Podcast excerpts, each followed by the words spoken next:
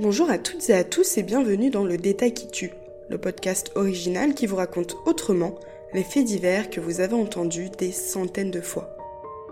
La petite histoire dans la grande, le faux pas d'un tueur en série ou encore le dernier mot d'un condamné à mort, bref, le détail qui tue.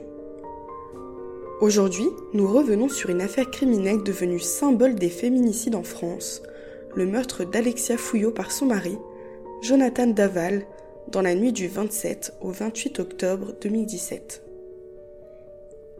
Dans le petit village de Gré-la-Ville, en Haute-Saône, la disparition d'une joggeuse de 29 ans défraie la chronique un matin d'automne 2017. Des recherches policières sont aussitôt engagées et des battues citoyennes sont menées par la famille de la disparue, Alexia Fouillot. En tête, cinq visages récurrents. Les parents de la jeune femme, Jean-Pierre et Isabelle Fouillot, sa sœur et son beau-frère, Stéphanie et Grégory Gay, et enfin Jonathan Daval, son mari. Deux jours plus tard, le corps sans vie d'Alexia Fouillot est retrouvé dissimulé sous des branchages dans le bois des Moulins, non loin du village de la victime. Son cadavre est partiellement calciné et l'autopsie révèle que la jeune femme a été frappée puis étranglée à main nue. Après plusieurs mois à jouer le rôle du veuf éploré, Jonathan Daval finit par avouer le meurtre de sa femme en janvier 2018. Il est condamné, en novembre 2020, à 25 ans de réclusion criminelle pour homicide volontaire sur conjoint. Mais quel était le mobile de cet homme qui n'a pourtant jamais cessé de revendiquer haut et fort son amour pour son épouse? En 2019, un cambriolage a lieu au domicile conjugal, alors placé sous scellé. Les objets volés, qui comprennent deux sextoys, éclaire un peu plus les intentions de Jonathan Daval. C'est l'objet de ce quatrième épisode de votre podcast, Le détail qui tue. En 2017, Alexia et Jonathan, mariés depuis deux ans, semblent filer le parfait amour. Respectivement âgés de 16 et 21 ans au moment de leur rencontre, Alexia et Jonathan sont chacun la première relation de l'autre et se marient 11 ans plus tard, le 18 juillet 2015. Au fur et à mesure des années, Jonathan Daval tisse des liens très forts avec la famille d'Alexia et finit par être accepté comme un fils au sein du clan Fouillot.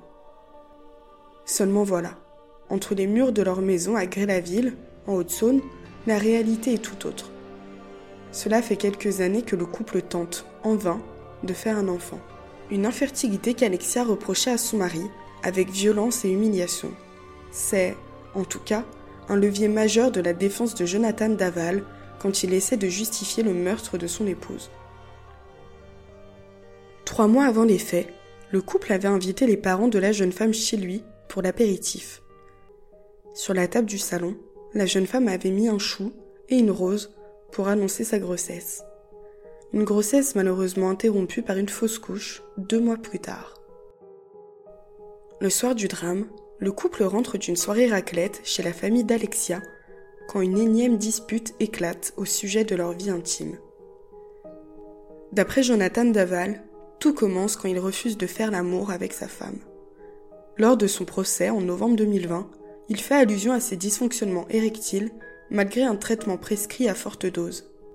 Selon lui, Alexia lui reprochait de ne plus la désirer et de ne plus prendre soin d'elle. Là, le trentenaire aurait souhaité quitter le domicile, suite à quoi son épouse lui aurait interdit de partir avant de lui reprendre les clés de la voiture et de le mordre. Un élément déclencheur selon le meurtrier, qui serait alors entré dans une colère noire et lui aurait donné 5 à 10 coups avant de l'étrangler pour qu'elle se taise.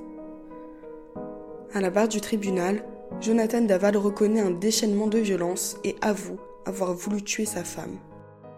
Tout au long de l'enquête, la vie sexuelle du couple est passée au crible. En mars 2019, le sujet revient sur le devant de la scène quand le domicile du couple, inoccupé et sous-scellé, est cambriolé. Quelques jours plus tard, Jonathan Daval y est conduit dans le cadre de fouilles sans lien avec le cambriolage. Quand ils ouvrent le tiroir de la table de nuit de la victime, les enquêteurs constatent la présence d'un dé érotique et d'anneaux vibrants. Mais selon Jonathan Daval, deux sextoys manquent à l'appel jouets sexuels que le meurtrier décrit comme un rose classique et des boules de geisha argentées. Des objets qui auraient pu être dérobés dans l'objectif de préserver la réputation d'Alexia. l'alliance de la jeune femme, l'album de mariage du couple et un caméscope ont également disparu. Cette découverte donne lieu à de nouvelles révélations de la part de Jonathan Daval.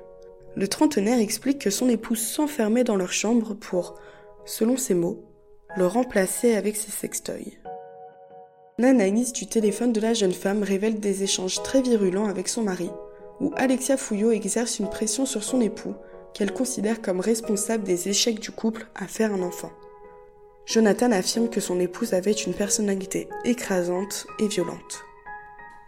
Reconnu coupable du meurtre d'Alexia Fouillot, Jonathan Daval a été condamné à 25 ans de prison sans allongement de la période de sûreté.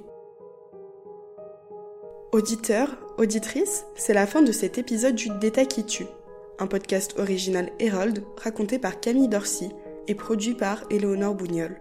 On se retrouve dans deux semaines pour une nouvelle chronique de faits divers, de secrets et d'histoires enfouies. En attendant, retrouvez-nous sur notre site enquête-de-vérité.fr.